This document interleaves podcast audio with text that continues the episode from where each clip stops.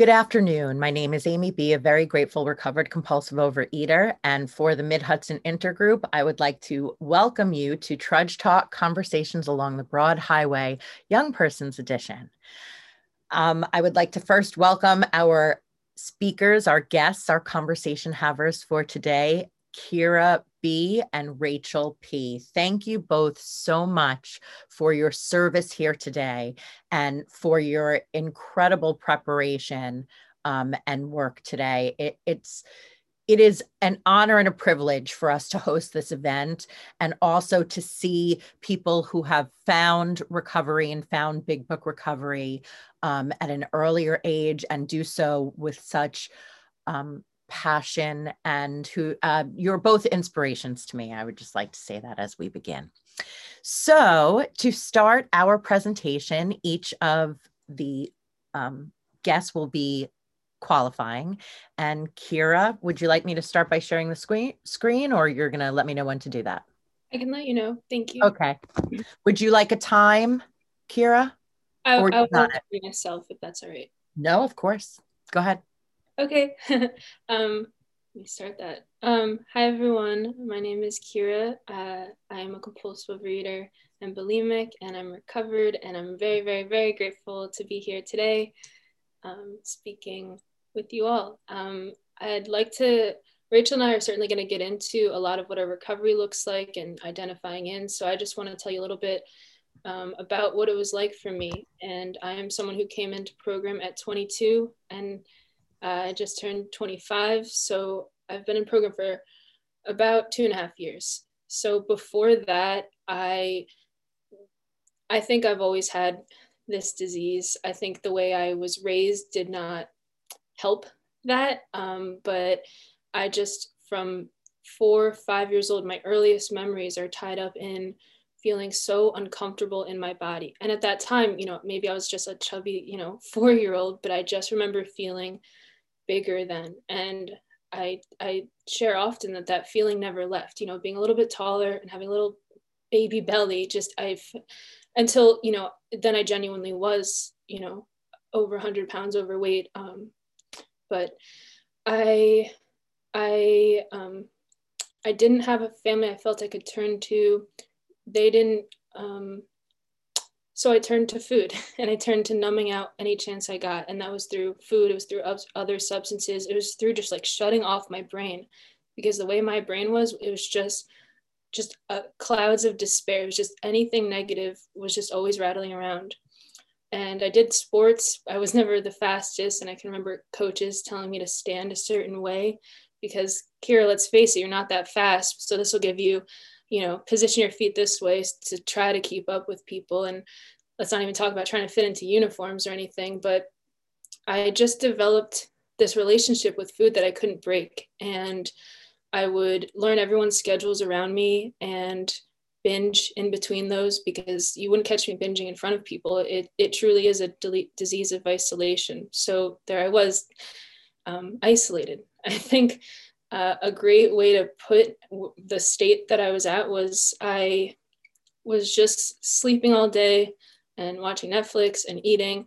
And I went to a doctor's office one time and they're like, wow, like you had mono, like, did, like, did you know that? And I, I didn't because I just had, that just was the state of my life was just pure exhaustion. Um, anyway, so I went to college and I was still binging, learned the room, uh, the schedules of my two other roommates in this small room, and I couldn't physically eat as much as I was eating in high school, where I ended up weighing about 240 pounds at about the age of 17. So I couldn't physically eat as much as I was eating, but I still was binging. And then I found out how to purge. Um, and then there goes like the whole second dark side of this disease because I was binging and then I just immediately wanted to hit that undo button and I was purging. And then you know my stomach was empty and I loved food so then I was just binging again. And it really got to a point where I was afraid to eat anything because any first compulsive bite would lead to the binge would lead to the purge.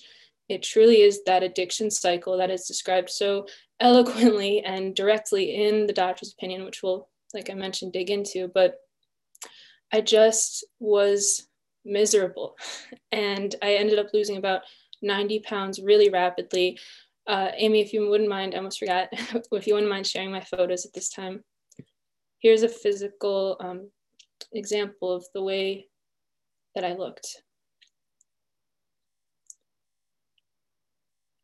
And um, and the bulimia was really just devastating to me. I was decaying in front of my own eyes. I had like scars on my hand, my teeth. I mean, my they're still damaged, but they turned bright yellow. And yeah, so that's what I looked like in high school. Of course, I don't have pictures from my largest size, but the top left is a picture of me in high school. Um, I was always wearing baggy clothes and flannels and you know anything to cover up. Um, then this the bottom left photo was in 2017 at my brother's wedding. I had to be zipped into that dress by you know many people, and as I mentioned, that was college, so I had lost a little weight at that point. Then the bulimia in, in this um, the upper right, I you know I'm smiling there, but I just was so broken because lo and behold, losing weight was not the answer, uh, especially when it was through such unhealthy measures, and then um, because I'm a youth, I, I guess I took a selfie of myself after a purge and I just, I just was so broken. Thank you, Amy. Um, so I graduated college. I really don't remember much of it. Um, and I found, I just, I, I was scared for what I was going to do because I just felt so unwell and so crazy. And I didn't, you know, I'd heard of eating disorders, but I didn't think anything, no, like the thoughts alone, you know, I would, I couldn't sleep at night. I, I would wake up like to a panic attack. I just had a pit in my stomach and had nightmares. And just my last thought before I woke up was, Kira, you're worthless, you're horrible. My first thought when I would wake up, same thing. So I had no idea about OA, let alone that everyone, um, there's so many people that relate to me. And um, I saw a therapist because I was like, oh, maybe she can help me with my anxiety. Maybe she can help me with my depression. Maybe she has a thing or two to say about food. But again, not knowing about OA.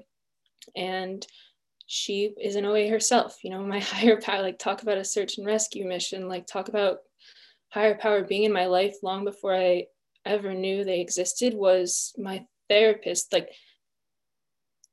just the way it all, I can like really trace it back to like how long my higher power has been like showing me these signs. So I think I had been going to therapy for um, probably like five or six months before I got the you know courage to actually she told me if you don't go like we're gonna have to talk about it so I, I was um, she's like text me as soon as you go to your first meeting so i went and thank God, right, um, I was just welcomed with open arms, and no one looked my age. It's not true. Like one or two people looked my age, maybe a couple years older, but I I still heard in their shares my story and maybe their examples. And I don't want to, you know, spoil too much, but I really had to practice identifying in because these people didn't look like me. And remember, at this point, I had, you know, I was underweight coming in, and I didn't know how it would work for me and and it it did. Slowly. It took me a year to get the year of abstinence that i have now. And i celebrated a year in november which i'm very grateful for. But really what is rocket you know thank you um, has just really rocketed me into the fourth dimension has been knowing and learning and pursuing this big book way of recovery. And i'm i am the first person that will be honest and say i didn't like a thing about it. I wasn't shown it in my meetings. I couldn't relate to it. I mean, surface level, if you take anything at surface level, like, you know, it was written so long ago by men who had a drinking problem who were spewing this like Christian propaganda. And I just, why would I relate to that? Yet I do now. And I, it took having an open mind and knowing that even being in the rooms, if I'm not being honest, you know, it's, it's important. It's nice to know that you're not alone. It's, it was huge for me to know that I'm not alone, but not pursuing recovery in an honest and open-minded way is not enough. So that's that's just basically what my journey has been like thus far um, in, in very general terms terms. And i i'm just really grateful today. The way i live today is at my every best effort to be loving my every best effort to you know give up time and help others. I know how broken and how horrible it feels to be on your own in this disease. And i'm sure many of us do too. And so how could i know all you know how could i learn what i've learned and experience what i've experienced and not you know be here today and try to share the message of, of this hope? So I'll, I'll end there and i'm just really grateful for what's to come with this workshop. And uh, rachel i yield the floor or back to amy whoever. Thank you. No, no, Rachel, please. Thank you so much, Kira. Thank you for your introduction. It's wonderful to hear you qualify, and I look forward to hearing more of your thoughts on Big Book Recovery. But first, Rachel P., thank you so much for being here. Please just shout out when you would like me to share um, the slide with your photos. Awesome. Thank you, Amy, and thank you, Kira. Glad to be having this conversation with you in service to others, not in service to myself. Just wanted to say that out loud. Um, and I'm going to time myself for 10 minutes. So yeah, I'll, I'll talk what it was like, what happened and what it's like now. Um, so yeah, I was, I'm certain I was born a compulsive eater. I have other family members who are compulsive eaters and addicts. And I like to think about it like I was born with the light switch installed and that's that predisposition. And then at some point it got flipped on, it got switched on. And um, that's just a metaphor that I enjoy for myself. And for me, I think it was switched on very early. Um, I'll kind of talk a little bit about my childhood because it has so much to do with the manifestation of my disease. Um, I, when I was two years, I was born in Denver, um, which is where I live now. And when I was two years old, I was diagnosed with leukemia, um, childhood leukemia. And um, so it was, you know, the three years following of, of going through cancer treatments. And, and actually, when I was two, we moved to Mount Laurel, New Jersey, and I was treated at Children's Hospital Philadelphia. And I have no memories from that experience. So I think I disassociated. I think I blocked out so much of, of that experience. Um, and then, you know, we moved back to Denver around the time that I was five, and and you know, I wasn't supposed to live. Like my my parents told the doctors to take me off of chemo um, because the side effects were so bad and they, and they, they thought that I was going to die. Um, but by some miracle, I started, I went into remission. And so, yeah, we moved back to Denver when I was five. And then when I was seven, um, so when my younger sister was two, she was also diagnosed with leukemia. So we both had the same form of leukemia. Um, and she was treated, and I remember, you know, all of her treatment at the oncology office. And um, so it was, it was cancer and cancer and um, we both went to Disney World for Make a Wish, and uh, we're both okay now, thank God. Um, we're both, you know, healthy and happy. Um, and excuse me, um, you know, most of my childhood years were okay. You know, there was that trauma certainly. Um, you know, my parents were, were fairly good parents for us as kiddos, but my dad's anger started to kind of become expressed and he it turns out he was having some issues with addiction. Um, when my and when I was 13, my parents divorced, and then uh, my mom had a mental break, and she had had a couple mental breaks prior in her life, um, not during my lifetime. Um, well, maybe when I was a tiny. Um, and you know, I was when I was 14. Some of you maybe have heard this if you've heard my story. Um, when I was 14, um, my brother and my sister went to go to, to my dad's apartment for the weekend and I was at home with my mom and um, know, I woke up very late in the day because I had been sick that night and I woke up um, late in the afternoon and I, I found my mom, um, she had taken all the pills in the house and, and she, she wasn't living anymore. Um, so she, she died by suicide. Um, and I found her and it was just the two of us in the house and, um, and you know, my, I started gaining weight when I was like eight or nine, um, if not younger.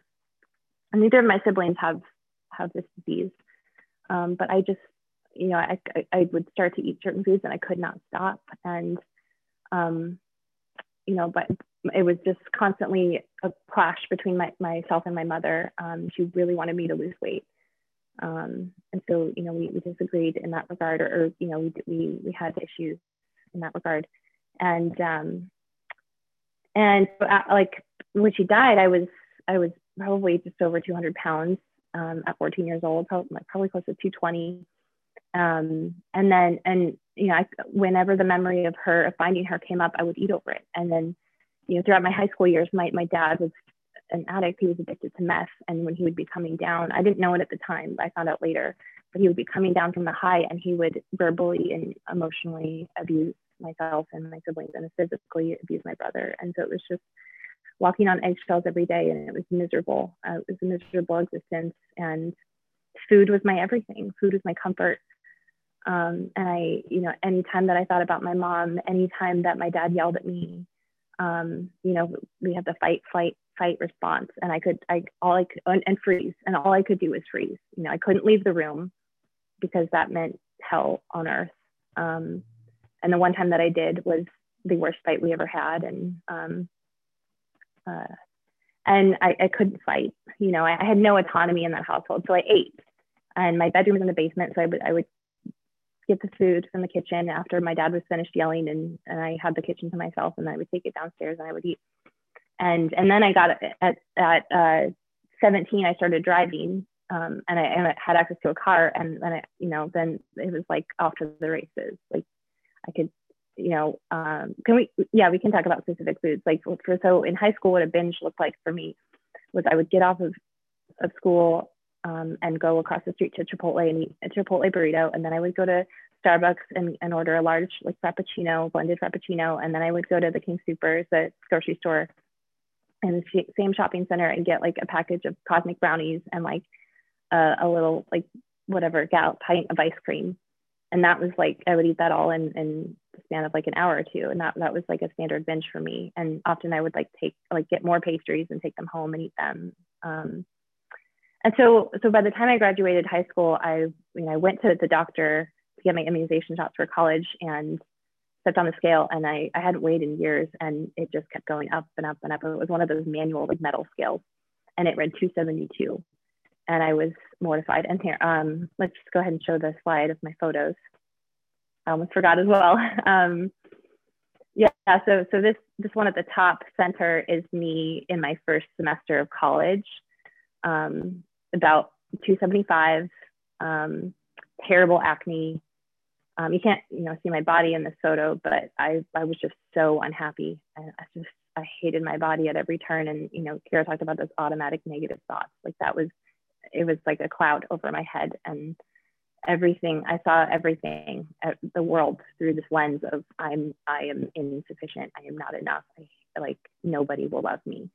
Um, my body is disgusting. And um, i later learned that I, I have an autoimmune disorder. I have hypothyroidism and one of the symptoms of that is, is quick weight gain. I also have another um, autoimmune disorder that's in remission and i share this because if there's anyone else out there who can relate call me. Um, it's called it's something like hidradenitis suppurativa, and it's like I would get these really painful like blood and pus filled boils like under my uh, like on, on my armpits, and I still have scarring from that. I haven't had a breakout in years, thank God, because I've been able to to get healthy. But um, that was the, one of the shames that I carried. You know, like no one's gonna love me because I'm so disgusting, and just at every turn, that's what I thought about myself. Um, the bottom center photo is is when I graduated with my uh, college graduation ceremony, and I had lost some weight, and I'll share more about that. Um, and then the the leftmost photo is me on my 21st birthday, um, and then the the rightmost photo is is me more recently, um, after a weight loss of 115 pounds, um, which I've been able to release thanks to this program and and keep off thanks to this program and um, and my higher power and all of you. Um, so yeah, we can stop sharing now. Um, so I know I'm running out of time, um, but I'll share that, you know, when I went to college, I started to exercise and I couldn't binge the way that I had been before. And I just became obsessed with weight loss. It became my sole mission in life. Um, so I, I, I, actually realized I didn't qualify earlier, um, but I, you know, I'm Rachel P., compulsive eater, food addict, exercise bulimic, and orthorexic, recovered for today. So, you know, I, I say exercise bulimic and orthorexic because so much of my disease in my 20s was all in my late teens and 20s was, was like just obsession with weight loss. Um, and I was successful. Like I lost 70 and then I gained 50 back by the time I graduated college. And then, you know, I lost, I was diagnosed with a thyroid issue and the restriction just got like so much worse. The self will lever was pulled. and I lost 100 from you know net from my heaviest. Um, and at 22 years old, after graduating college, I came into a meeting and um, I heard them read the steps and use the word God. And you know, I was in a I, I grew up in a religious household, and when my mom died, I was in the middle of my, the confirmation process. And after she died, I was like, if God could do this, I want nothing to do with God. So I was an atheist for many years. And at 22, when I came into that meeting, I was like, nope, I guess I have to figure this out. So it took me another six years of experimenting and I did lose the weight, but I, I came to understand losing the weight, losing 100 pounds did not fix all my problems. And, you know, for so long, I thought that it would.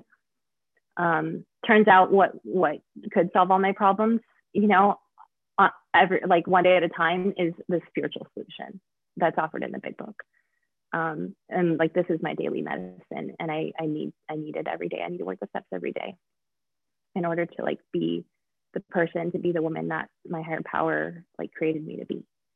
Um, and yeah we'll talk more about what that looks like for us and um, yeah. So i will pass with that. Thank you. Uh, thanks to both of you so much for so beautifully and honestly portraying the symptoms of this disease, the recognition of powerlessness, um, and how, you know, a lot of times we can trace this back um, through our lives. Thank you both for sharing so beautifully. And um, something that you touched on, I mean, Kira talked about this, and then Rachel, you also talked about it. So you know you have this problem, and you're a and you're a young person. How do you how do you identify in with this organization, with this book, with this spiritual solution? I would love to hear the two of you talk about that. You go ahead, Kira. Yeah, yeah. Um, we have a lot to talk about. Would it be okay to first start with this letter that was issued by um, a young person's World Service Committee? Okay, um, it says, while we may be tempted to say, thank goodness you got it young, remember that relief for a young newcomer starts with relating to a fellow about their present pain and the courage it takes to face one's disease, not in the relief of the years of suffering they may have prevented. Tradition five, each group has but one primary purpose to carry its message to the compulsive eat, overeater who still suffers. Enough said. Recovery is not contingent on age, but on one's willingness to work the program honestly to the best of their ability. As a fellowship, it is important that we do not water down the message to suit personalities, but rather share our experience as it was carried to us. Thank you.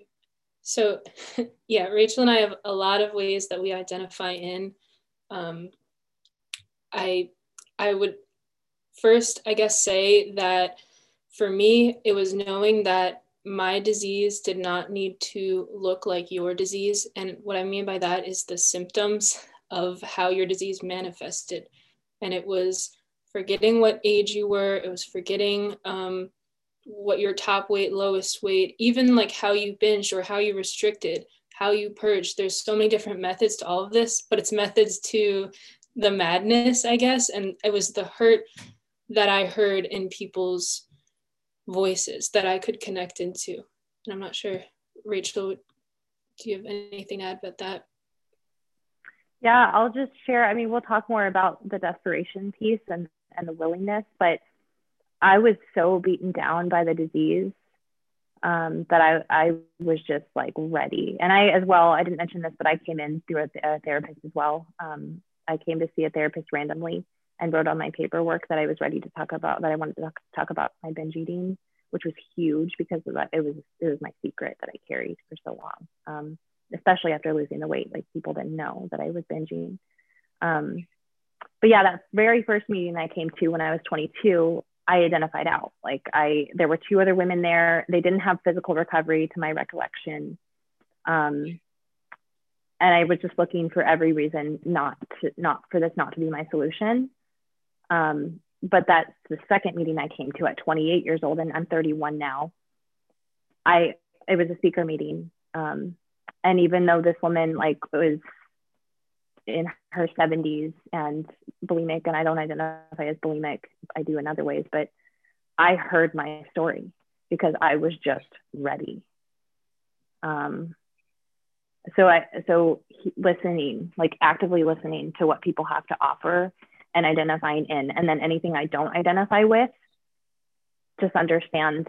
Okay, that's where we differ, but like honing in on where it is that we do relate, I think is so important. And I definitely think like our disease has a way of just convincing us what like things are normal. Like because it was the only reality that we knew and most of us only knew it wasn't like this disease manifested later in our lives for me it was all i knew it was just this unhealthy relationship with food and my body and i was talking to a sponsee one time and she was describing you know i don't think i really belong here. You know i've only gained and lost you know the same 20 pounds 10 pounds. You know every semester i would gain it every summer i would lose it. And i and i was like just think about what you just said you know that that's not how normal eaters function. That's not how normal civilians outside of people needing program um, needing a spiritual solution like function and i think it's really it makes sense why we identify out because that's our disease on loudspeaker. That's our disease trying to say anything it can to you know it senses something good is here in program and it wants us to you know like retreat as quickly as possible. So totally needing to be honest and addressing all of these thoughts and loops that ran through our heads you know our whole lives i think is really crucial. Yeah and if i can piggyback on that as well like when I, that second meeting i came to i my therapist had put me on a food plan. Um and you know the big book talks about you know something to the effect of like we recommend approaching you know the alcoholic with their with a, when they have a clear head. Um, and I, I think that sometimes can be helpful. And i want to just emphasize like clear head is not just not in the food like not actively binging but it's also like not restricting and not purging and not over exercising and not obsessing about the food and how many calories I'm taking in and like obsessing like about my body.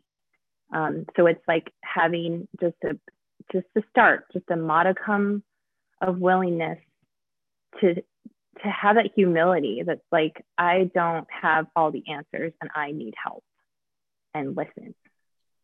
Definitely. And I think what really helps is like having actual literature to back this up. So I'm going to make an effort today to keep addressing back to the literature, to our text, to the big book, to these letters. You know, we don't have to create new ideas if we can, you know, ride on, you know, the shoulders of everyone. So with that said, Amy, if you wouldn't mind sharing the next thing we have from the big book. Um, Rachel, do you want to read this or I can read it? Oh, sure. I can read it. Yeah. Um, if we are planning to stop drinking, there must be no reservation of any kind, nor any lurking notion that someday we will be immune to alcohol. Young people may be encouraged by this man's experience to think that they can stop as he did on their own willpower. We doubt if many of them can do it because none will really want to stop, and hardly one of them, because of the peculiar mental twist already acquired, will find he can win out. Several of our crowd, men of 30 or less, had been drinking only a few years, but they found themselves as helpless as those who had been drinking 20 years.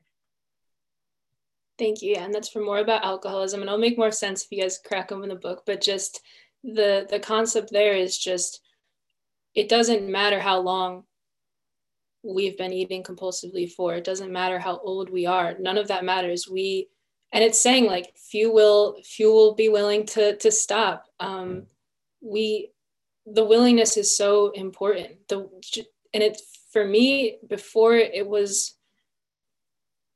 it, it, it, was fueled from knowing how bad it was for me. It, it was like nothing i have done thus far has worked.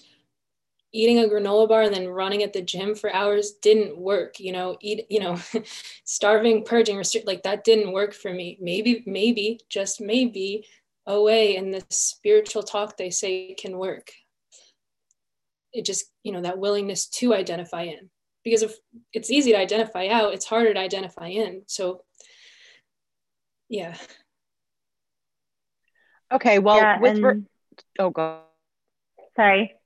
And i was going to say yeah there's this fantasy there was this fantasy for me that like this would disappear one day especially before i came into the program. It was like just this conditional idea that if i lost the weight everything will be okay and I'll stop binging. You know, once I once I, if I get to a like a good weight, like it'll all just fall into place and fix itself. And I I think we have to dispel that illusion. You know, and this quote kind of talks about that that um you know there's a lurking notion that someday we'll be immune to alcohol and and so that's so much the step one experience like admitting i am a compulsive eater my life is unmanageable yeah and regard to that step one experience that's a perfect transition. Regarding that step one experience how do how did you um, bridge that journey that recognition or how did you coexist in the recognition of powerlessness when at least my perception is is that you come from a generation that's been like tested and and and all of these pressures and and being in full vision on social media like the pressure for perfectionism that might be in your space competing with this concept of powerlessness. Any thoughts on? Yeah, I think we are, especially as it relates to food, I think just society in general is kind of conditioned to believe that weight and food is about willpower. And, you know, I, I, I, before I came in, you know, not quite three years ago, like for realsies, I thought this was like my problem to fix. And I learned, you know, through the, this work, through the big book, I'll be working the steps through the big book with my sponsor. It's not about willpower. It's not. And, and I, I really had to kind of break that down. And, and that's step one. And just for me personally, I think so much of my step one experience was those six years between 22 and 28 when I just went out and, and I lost the weight, but I was like, it's a progressive disease. And so, like, my crazy, my insanity around the food and restriction just got worse and worse and worse. And it was just this insidious secret. And I was just so beat down by the disease that I, I just had the willingness to do whatever it took. And I think for me, one of the most beautiful things that I heard in a workshop with this person who is a therapist and in AA for 30 years, something like that, he told he talked about the big lie, and I'll never forget this. He said the big lie that we always told ourselves, and I guess continued to, was that things have to look a certain way in order for me to feel okay. And that was completely me with placing expectations on everything outside of the rooms and then within the rooms. This person's younger than me and they just celebrated, you know, they got to 30 days before me, you know, like it was, it was as if it was just this race and, mm-hmm. um, and that this I think there's a healthy amount of inspiration that can be driven um, and pulled from from you know speaking with our fellows and connecting in. But you know, if my disease was like this for me, then uh, uh, then I need to work my program, you know, and I say this, you know, under the guidance of the big book and with a sponsor and everything, but you know, maybe for me, I really have to practice honesty because that was my number one defect. And someone else, honesty comes differently to them. So I don't need to be perfect. That's an illusion. And I can say that to myself a hundred times a day and still, you know, beat myself up about it. But it's just, it's true. I, I just need to strive to be better and to be good and to be loving however that looks in a day. That's beautiful. I love that. Thank you so much for that thought. Um, can you talk a little bit, just again, because some people who are, you know, might be coming to this, you spoke a little bit about like the, the, somebody who might not have a, you know, a bottom comparable to people who have lived in this disease longer. We know it's progressive, as we've said. So, um, can you speak a little bit about um, what is there other than like the food behaviors and the weight that you can use to sort of identify in when you're or help somebody identify in or things you can tell about your own story along those ways? That's another beautiful cue into a, a screen share if you don't mind amy. This one comes from the aa 12 and 12 on step one. This was one of the first things that i read that i was like oh my goodness. And it's a big page, but here's just a, an excerpt. Alcoholics who still had their health, their families, their jobs, and even two cars in the garage began to recognize their alcoholism. As this trend grew, they were joined by young people who were scarcely more than potential alcoholics. They were spared that last 10 or 15 years of literal hell the rest of us had gone through. Since step one requires an admission that our lives had become unmanageable, how could people such as these take this step? It was obviously necessary to raise the bottom the rest of us had hit to a point where it would hit them. By going back in our own drinking, you know, our own eating histories, we can show that years before we realized that we were out of control, that our drinking even then was no mere habit, that it was indeed the beginning of a fatal progression. So to to really quickly uh, one of the lines in that reading it says uh, we were in the beginning of a fatal progression and that called to me like no other. And i called you know a couple people who are here with us today and i was like does this mean like can this mean what i think it means? And it, it tells me that just because i'm young you know to be in the beginning of a fatal progression implies that i'm already in and within this fatal progression. So even though i'm young and even though i only gained and lost the same 10 20 pounds i have this disease. I am powerless. That that step one is already true, whether or not I take that step one. So then that rock bottom conversation, raising it to meet us, to me, you know, if if someone can't identify with the, you know, driving to four fast food restaurants or ordering off their phone, so it looks like it's not just going to you, um, think about the thinking. Think about the obsessive thoughts you had can you ever like spend a moment of just peace? Do you hear quiet or do you just hear these like negative thoughts? These are things that really help me to deepen my my my understanding of, of the step one experience and i'm sure rachel has something to add there too. Yeah and and you know that's sort of partially why i identify as a compulsive eater food addict exercise bulimic and orthorexic because my intent behind that, and I just sort of recently started doing that within the past, I don't know, several months. My intent behind that is if, if somebody else hears those terms, and especially a newcomer starts to think, oh, maybe I'm an exercise bulimic, or what is orthorexia? Let me Google that. Um, which, if you're not familiar, is like an obsession with wellness. Um, you know, and so, so yeah, finding the ways to identify in um, and for me, what was really striking in terms of of that uh, piece was I, I, you know I went to a retreat in the mountains of Colorado in uh, a big book retreat. It was kind of like a vision for you retreat, um, in like the, my first couple months and like four months into recovery, and the speaker like just explained the doctor's opinion in a way that I I hadn't heard before or hadn't read for myself and describes like the twofold illness of the the allergy of the body and the mental twist of the mind. And i just remember so viscerally like hearing her share like share that and how it was relevant to her and her story and just relating in and thinking oh my gosh like this is for me. Like i i knew but but after here having that broken down for me um like contextually and like today speak from the lens of this person's the speaker's story i was like i know i'm in the right place. Like i know that this is the solution for me. So like really contextualizing the the beautiful language of the big book in more like modern speak so that we can relate to it in our stories and the manifestations of our eating disorders is really important. That's a great that's a great lead in to you're talking about like figuring out how to get the message out of the big book. So, and everything you've talked about about frame of mind is beautiful. How about some like distinct best practices, actual suggestions, tips for reading the big book in a way to help you absorb the information? Any thoughts on that? Yeah, definitely.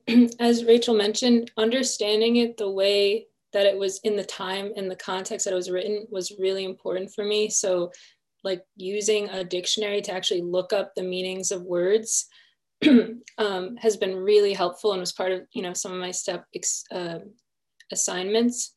And you know it's you know a lot of words have you know i know the connotation of them. I know what they mean today but you know when they're saying the word pity in the big book they don't mean go oh like i'm so sorry for you mr sick man. It's it's more just like i have compassion you know i have and to understand that in the language was really helpful for me.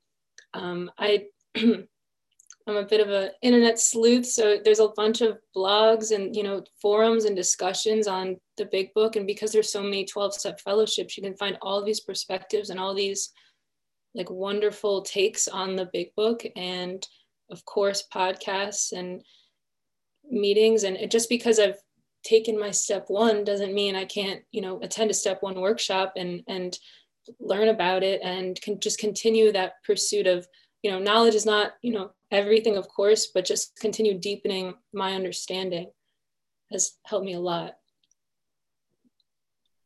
Yeah and i'll add to that you know i, I love the the look you know looking up definitions of words that's huge. Um, but I, I also love like listening to podcasts um, because there are so many different brilliant speakers. I mean they're, they're they are just compulsive eaters just like i am um, but so, so many people who have kind of helped to break down the words contained in this book. Um, so yeah, and just like investing as much time as I can, to, especially at first, to, to learning it, to, to really reading it like a textbook. Um, you know, I, I, I heard this on a speaker meeting several months ago, but like coming into the program, like I needed a brainwashing. Like my brain literally needs to be washed because I spent so much time and energy on what I was going to eat, what I wasn't going to eat, my cal like cal- counting calories, um, you know, when and how long I was going to exercise, what food groups I was going to take out, you know, in reaction to binges I had had, and and etc. Um, and all the other behaviors that other people, you know, might resonate with. That I, I needed to replace all that time and energy spent on the disease with the words in this book and and the tools of this program, the, the, the steps and the tools.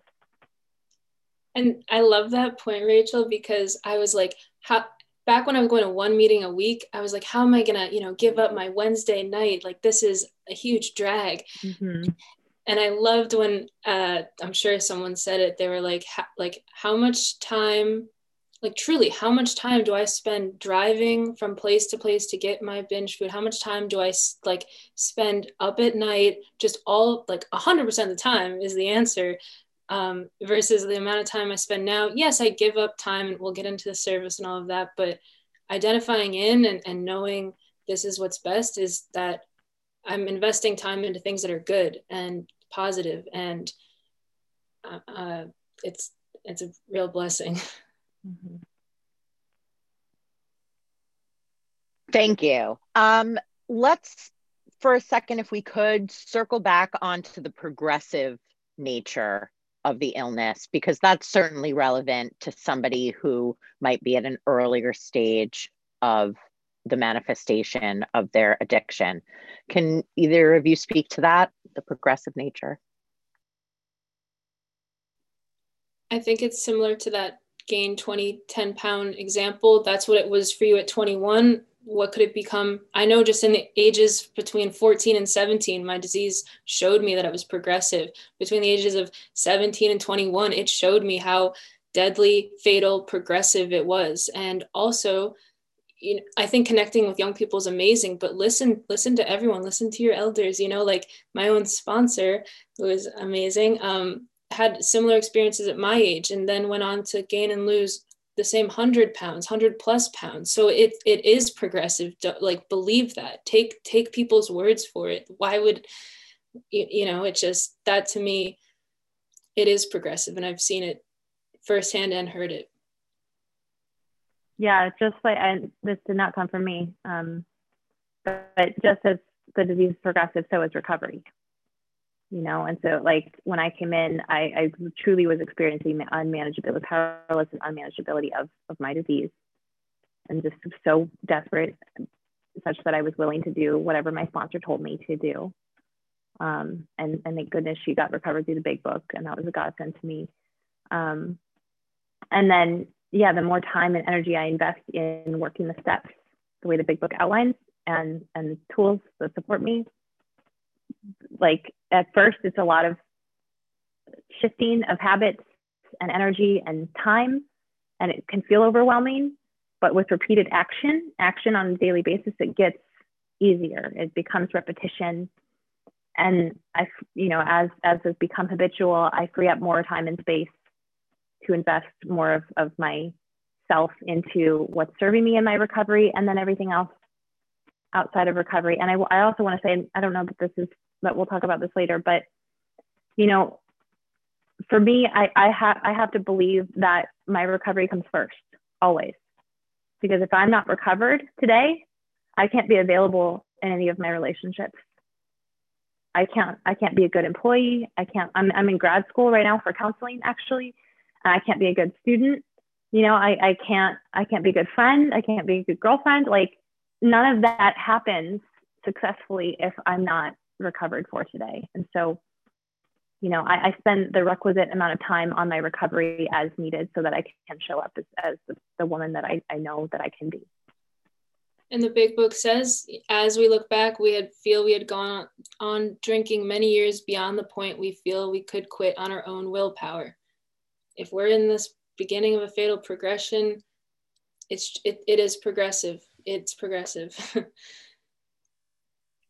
okay. Um, before we move on to um, service, which is such a beautiful big piece of program that I know both of you are, are just wonderful, wonderfully um, involved in in your program. Is there anything else that you want to tie up with regards to identifying in or powerlessness or progression? Anything before we shift to the thoughts of young people in service in this program? I wanted to, I, I was going to jump in and it got noisy here because Rachel, you had um, talked about um, showing up for other people in your world. Like if you don't take care of your program first, right? You can't be a good employer, you can't be. And that's the part I'm I'm very interested in as um, you know, as a young person, right, who has adults in your sphere who believe oftentimes that the adults believe that they know best what's right for little old you um, how do you how do you carry that conviction about this is my program, this takes priority, into the relationships in your world, um, and still practice the principles, which sort of means that we're tolerant of other people's perspectives. How do you maintain your strength and what you need to do for you, and still be the sister, daughter, niece, aunt, whatever role that is? for both of you?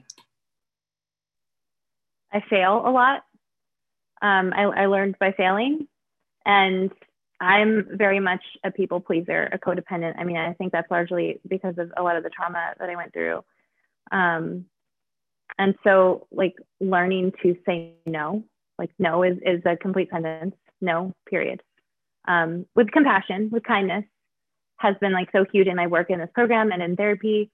Um, but yeah, like having tolerance for people, like the sick man's prayer is so important and just like imperfectly working steps four through nine and 10 as needed. And like, yeah, when things feel difficult with people, I'm, I got to see, okay, what's my part in it with compassion for myself. Um, not continual self-flagellation, but like compassion is so important for me in my step work and deciding to, to behave differently next time in accordance with who my higher power would have me be. And and program is a great place to practice that. You know the people like with my my relationships with my sponsor my sponsees my fellows and programs like th- that's kind of a, a vacuum where i can learn those skills imperfectly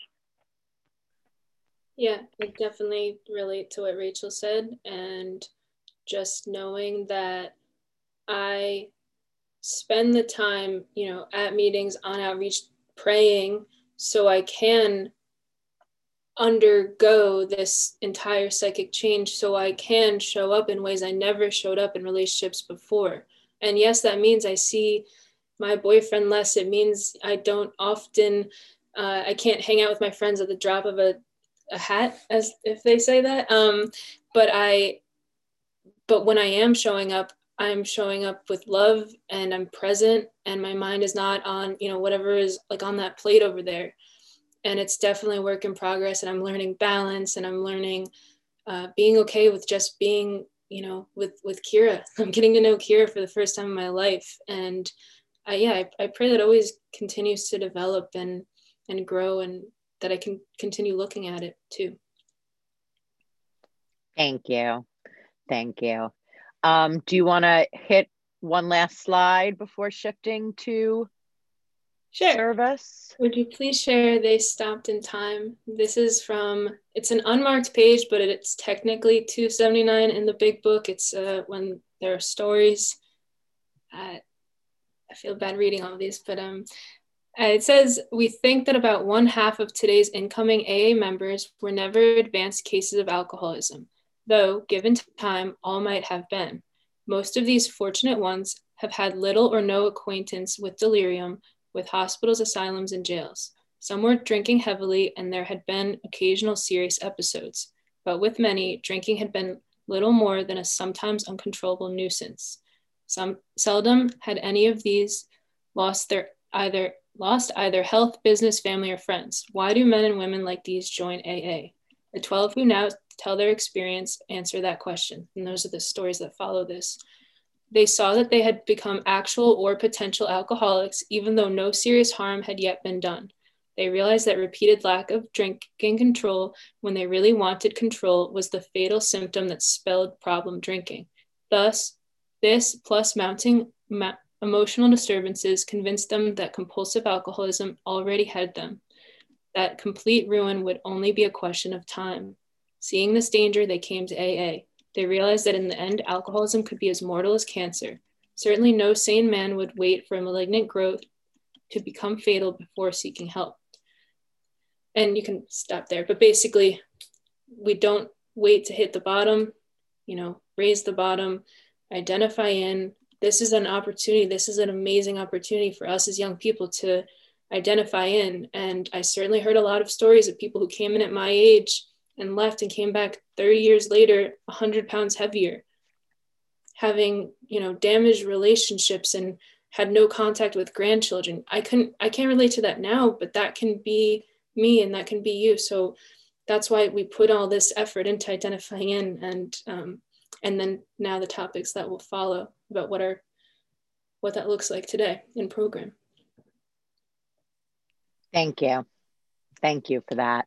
Um, I would love to shift now, um, because you've alluded to it a few times, to the topic of how both of you do service, because service is such a big part of our program and um, it keeps us recovered. And again sometimes you come into the rooms and you know you're looking for an opportunity to find it especially through reaching out to other people.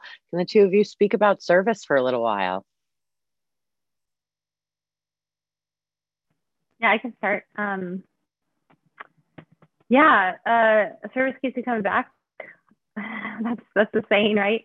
Um, but it's that's it's true. Um, two things just for me personally that have kind of saved my ass and saved me from relapsing um, because I am a compulsive eater with a hopeless hopeless condition um, are sponsoring and sending my food to my sponsor every day. And you know, there are so many ways, so, so many behaviors that we can do in alignment with the steps and the tools. But for me, those are just two that stand out. Um, and and just kind of to highlight sponsoring, like I started, so I worked the steps in about six months um, in the second half of 2018. Um, and I started sponsoring right away. And I was really afraid to sponsor um, because I was like, I am one of my defects is perfectionism. Um, and most most compulsive eaters I talk to, that's the case for them as well. So I, I don't know I'm not alone there. But I was like, I need to say exactly the right things. Like I have to save these people. Like I have to save this person who I'm sponsoring and and, and do it do it exactly right, or else they're gonna, you know, fail or leave program or whatever. And I had to learn the hard way that that's that's not true. Um, I have to let people. I have to, you know, sick man's prayer, like be in acceptance of where people are in their journeys. Um, but since I started sponsoring, I, I, I tend to always have at least one sponsee. Um, right now I have two, and that's my max. My my max has been three previously, but through sponsoring, like we read the big book together. We we talk through what they're going through together. Um, and like I'll there I'll have words come out of my mouth and I'm like, where'd that come from? Like I'm so wise. No. Um, but like I'll have just like God moments as I'm like working with others. Um, and and it's just like truly a, a, miracle of the program and just reinforcement of these principles again and again because I will get amnesia if I don't remind myself of the hopeless condition that I have that I was born with and that was switched on at a really young age and uh, and just that continual like reinforcement like working someone else through the steps reminds me of to, to be vigilant with my disease um, so yeah, I kind of chose to like highlight sponsoring, but I think we could talk about a lot. But Kira, I'm curious to, to hear like what comes to mind for you in terms of service. Yeah, def. I mean, sponsoring has been incredible for me as well, and I can tell you, I thought I have this amazing sponsor. How am I ever going to?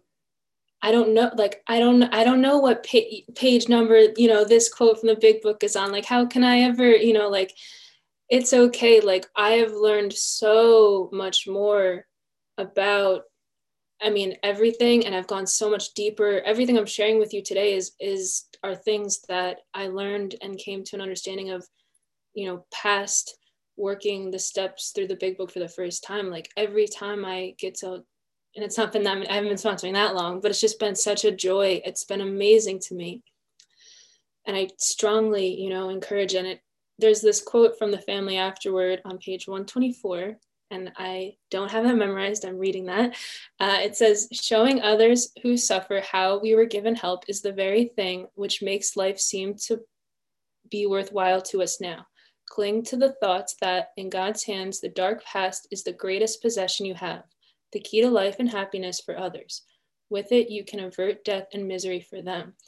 So to me, that really stands out because as I, I believe shared in my very intro introduction my intro introduction was that i i see now that like and i wasn't this way at first so if you're not a grateful compulsive eater right now like that's okay. But because i i do feel a lot of gratitude today i know that like the pain i went through serves a purpose in that i can connect with other people i can relate to other people i can know the dark corners of this disease and just as I've said, like utter hatred for yourself and for the world around you. And I can now say, like, yes, I've been there. I I relate to you. And here I am now. And I don't feel those ways now. And it was through a spiritual solution and it was through working this program. So sponsorship has been wonderful for me. But like the first thing I ever, first service I ever did was I'm a pretty anxious person. So I would get to my that Wednesday meeting like 15, 20, 30 minutes early and just sit in my car because I didn't like to be late to places. I would just be sitting in my car on my phone. And I was, I realized like, well, I'm already here. I guess I could help the uh, opening up crew put out chairs.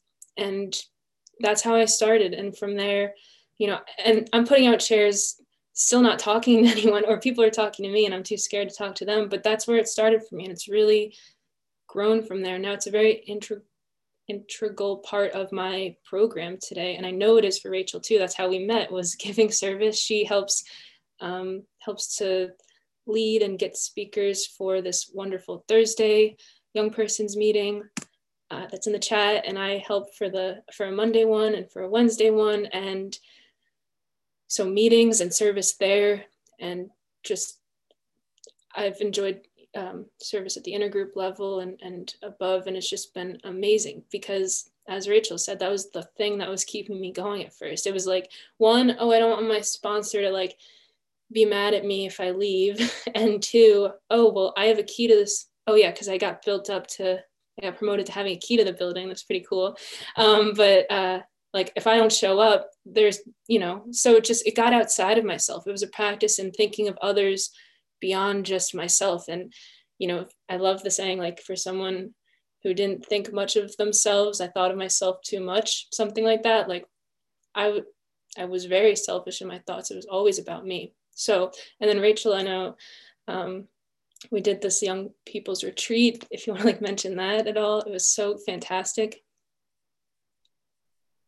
Yeah that was two weeks ago today i believe. Um, yeah, we it was the first ever young persons retreat, and uh, World Service has kind of been thinking about doing it for the past couple years, and I kind of jumped on board um, just because I got connected with the the World Service Young Persons Committee's chair, through that Thursday night meeting that I kind of help uh, help put together um, or help maintain. Um, yeah, like and I think it's so important. It's been so important for me to have like regular meetings I go to and that I do service at. So my Monday night meeting um, and my Thursday night meeting I go to without fail, unless I have something major come up. And for my Monday night meeting, I am the treasurer and I often lead the meeting. For the Thursday night meeting, like I find speakers and like, you know, help um, get people to script and just kind of do service there. And, and so like making sure that I, I'm committed and like Kira said, like dependable, like somebody's depending on me um, is so important because like pre-recovery, I would cancel plans all the time because I had just had a binge and I wasn't feeling up to going to a party, or I would go to a party and like pick at food all the all the while like obsessing about food and what I was gonna eat when I got home, and then I would go home and binge.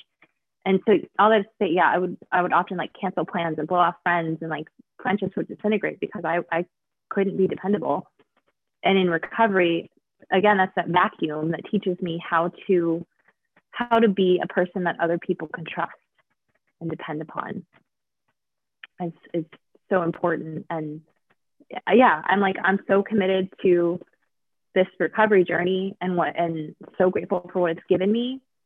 And I want to see other people, you know, benefit from it as well. And like how the promises come true for them. I know that's not for me to control, but you know, because I've, I've gained so much from this program, like I want to pay that forward. And you know, uh, one of the one of the words that's really important to me in my recovery journey is altruism, um, which is mentioned in the doctor's opinion twice. Um, it says on page 22, Roman numerals, we work out a solution on the spiritual as, altru- as altruistic plane. And later on, it says, we feel after many years of experience that we have found nothing has nothing which has contributed more to the rehabilitation of these men than the altruistic movement now growing up among them. And the definition of, of altruism altruistic is the belief in or practice of disinterested and selfless concern for the well-being of others. So like pre-recovery, I was just obsessed with myself at every turn. Like, what do people think of me? What do they think of my body, my personality? Am I funny enough? Am I smart enough? Am I pretty enough? Am I desirable enough? Like all the enough and like I would body check like every reflective surface I pass. This is still something. This is still a, a, behavior that I struggle with. Every every reflective surface, I would I would check my body and just think, how is this person seeing my body, or how is an imaginary person seeing my body? Like my perception is someone else's non-existent perception. It was just continual self-absorption. But altruism is like selfless concern for others and that combined with spirit, the spiritual program, and we'll talk more about spirituality later, that is what keeps me sane and connected and well and like recovered every day. So giving of myself is like giving to myself, but it has to be selfless. And just to point out what Rachel just did was like pulling words from the doctor's opinion and looking them up, like using that dictionary tool and seeing like really how we can identify and make that language work in our lives. And Rachel, as you were speaking, I didn't think of this until just now, but there's this line in the doctor's opinion where Dr. Silkworth is signing off and he says something along the lines of you you may like rely mm-hmm. something about entirely entirely on everything they say about themselves. I'm sorry if I butchered that, but yes, and I, I that line to me is amazing because if you mm-hmm. think of an addict and you think of who I was in my disease, no, you couldn't rely on me. I couldn't rely on myself. And just the way you were describing showing up for your service and your commitments, like we can be relied on now. Like it's it's an amazing. That's a miracle. That's an. It's amazing. Mm-hmm. That's lovely. That is so lovely. And I just, okay, so you've t- spoken about these, the big book retreat or the young person's retreat and these young person's meetings. So, hypothetically, if I was a young person who really wished that there was a weekly young person's meeting on, say, like step study or something, do you have any advice for hypothetical me and what I should do about that. Uh, if you're here now and present, I just posted a couple that Rachel and I attend in the chat that are young person specific. If you're listening to it recorded, I certainly recommend searching on oa.org and there's a filter that you can search young persons. I think it's under the special topic filter of, um, and you'll find us, you'll find all of us. And I can tell you this movement is growing and, and we're joining together and there's group chats out there and there's workshops and there's um, just wonderful things forming and coming together. So is it difficult to start a young person's meeting? I would say no. In my experience, people want to hear from us and that we do have a voice and that uh, a lot of intergroups such as the one hosting us right now was inc- incredibly Mid Hudson Intergroup, um, incredibly accommodating to supporting and giving a voice to young people. So if you if there's something specific that you want to start an intergroup with, I mean, I know Rachel and I would be happy to help anyone across you know the world start that, and there's amazing resources to do so.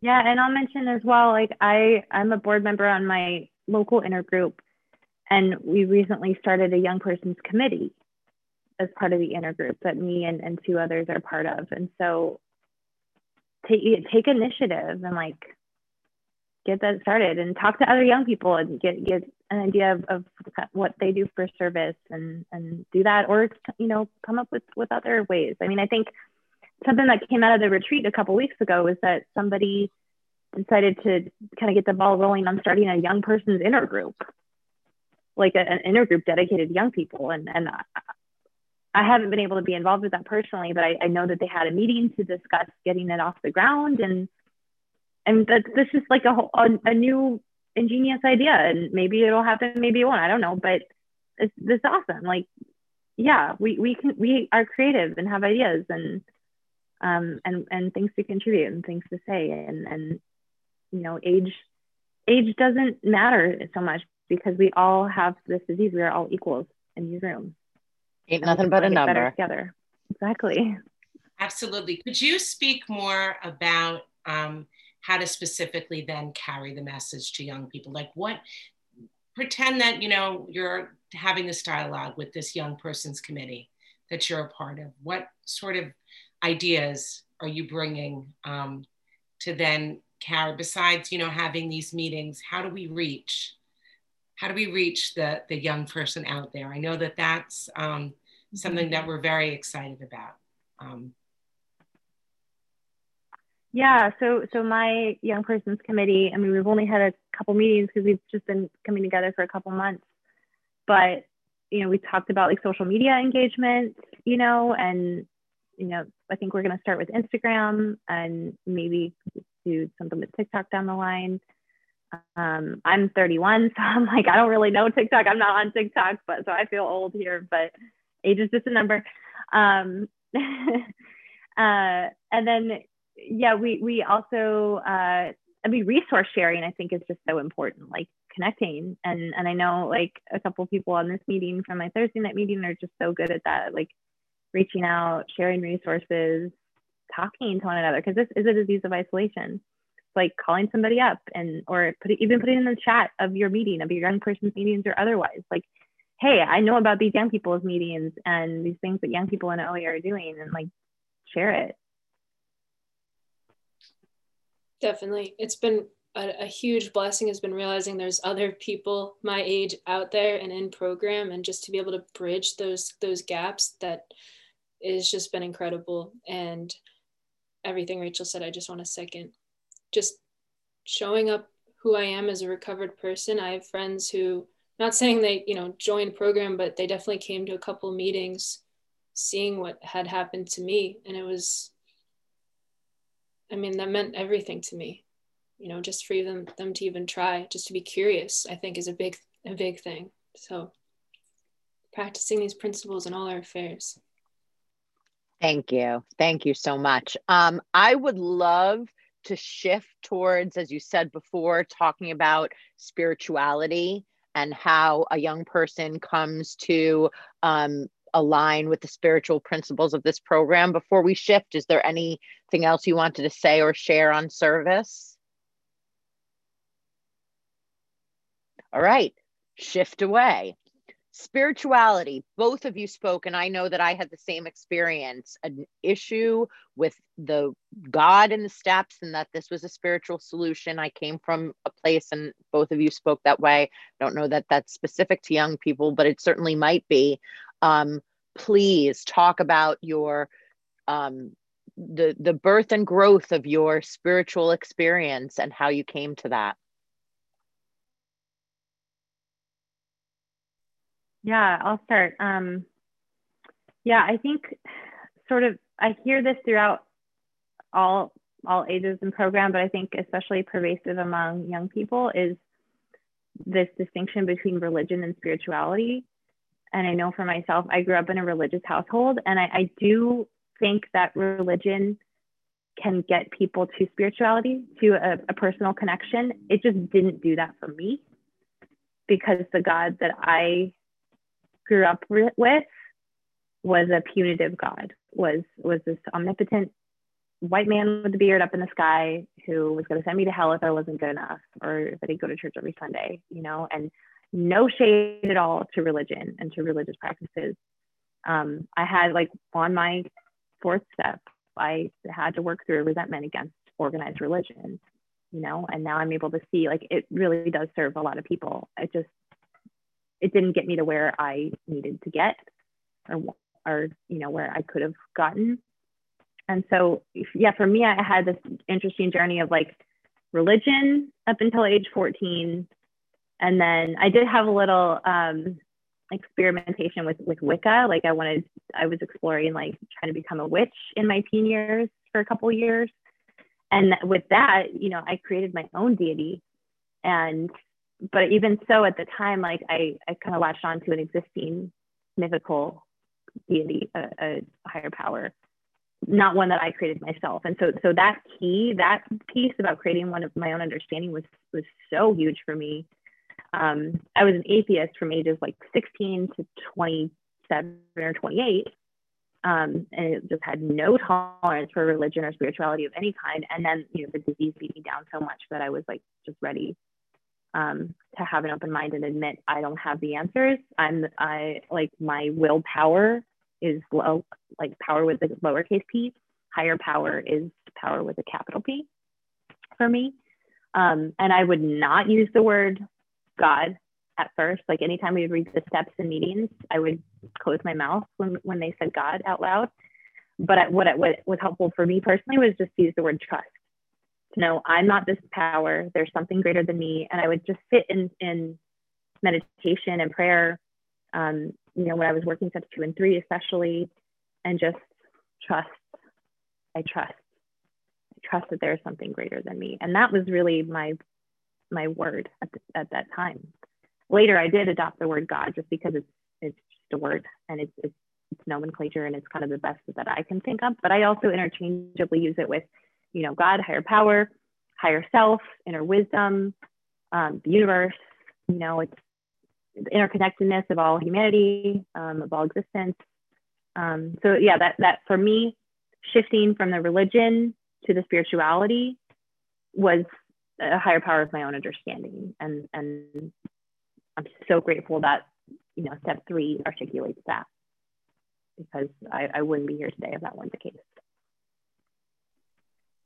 And I think for me, I I was raised uh, Christian and I did not hate it. I just felt no connection. And I just remember crying and praying, but I was always trying to bargain with God. And it was things that it was me playing God, trying to bargain with God, I guess is a good way to put it, because I just wanted to eat and be thin. And I wanted, um, I mean, also very sad things at a young age. You know, I wanted my grandfather to not be dead and, you know, things like that. But it just, it, I was never um, doing esteemable actions and being loving. Um, and can, and also I was just my channels were all blocked off, and I really love thinking about it in terms now of like energy flows and my higher power is a spiritual one and some you know it's some days it's they, sometimes it's she, sometimes it's he, sometimes it's God, sometimes it's HP. I don't know. It's just, to me, it's like that source of love that I feel that is definitely not me and it's definitely outside of me, which is an amazing thing because I can, I cannot trust my diseased thinking, but I can trust this thing outside of me. And through my higher power and like channeling my higher power or acting like if I can't, you know, if I'm feeling a little, you know, I, I don't hear much, it's what would my higher power have, like, what would my higher power do, you know, and like, what is the most loving and tolerant thing that I can do? And so I, I really spend a lot of conscious time connecting with my higher power. And it's in the morning when I'm barely awake and um, and it's it's at night when I'm almost asleep, but it's throughout the day too. And and it's pursuing, and I speak about this, you know, I try to speak about this a lot because I just try to pursue like what makes me feel closest to my higher power. And some days, or what I've been learning is it's walking in nature, it's being loving, it's giving service, it's reading and uh, writing and and what I mean it looks different each day, but I just know it's the source of love, and that if I can tune into that and like tune away from the negativity and um, that I can be guided. And I love that my sponsor shared with me like live life that I know she got somewhere wonderful, but like live life looking for guidance. It, it I don't need to expect an immediate answer to my prayers in the morning. In fact, I don't anymore, which is a great thing. Like, if I have something to pray on, I know that I should start praying now because it might take some days, it might take some hours. Sometimes it is an immediate, you know, hit, an immediate like feeling. And then it's learning to trust that guidance. So today I can, like I mentioned, I can say God and I can, I can read prayers that, you know, say uh, certain things, but I know what it means to me. And I d- identify into all sorts of religious um, and spiritual practices now because that's what works for me. And that's that's where I'm at. okay, so speaking of spiritual practices, would each of you kindly walk us through a, a day in the life, a day in, in the spiritual life of your spiritual program? Yeah, so for me, one one assignment that my sponsor gave me really early on was just in the morning upon waking, just repeat steps one through three in your head. So I do that before I get out of bed, just kind of quietly in my head, just recite steps one, two, three. And lately I've been I've been saying, you know, step one, I am powerless over people, places, things, including food.